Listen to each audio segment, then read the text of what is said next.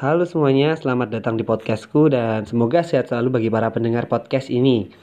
Aku mau bahas soal sejarah lampu lalu lintas ya, atau yang biasa disebut traffic light. Nah, ini nama penemuan lalu lintas itu adalah Lester Framford Wire. Awalnya penemuan ini diawali ketika suatu hari ia melihat tabrakan antara mobil sama kereta kuda. Terus dia mikir, gimana sih caranya nemuin pengatur lalu lintas yang lebih aman dan efektif?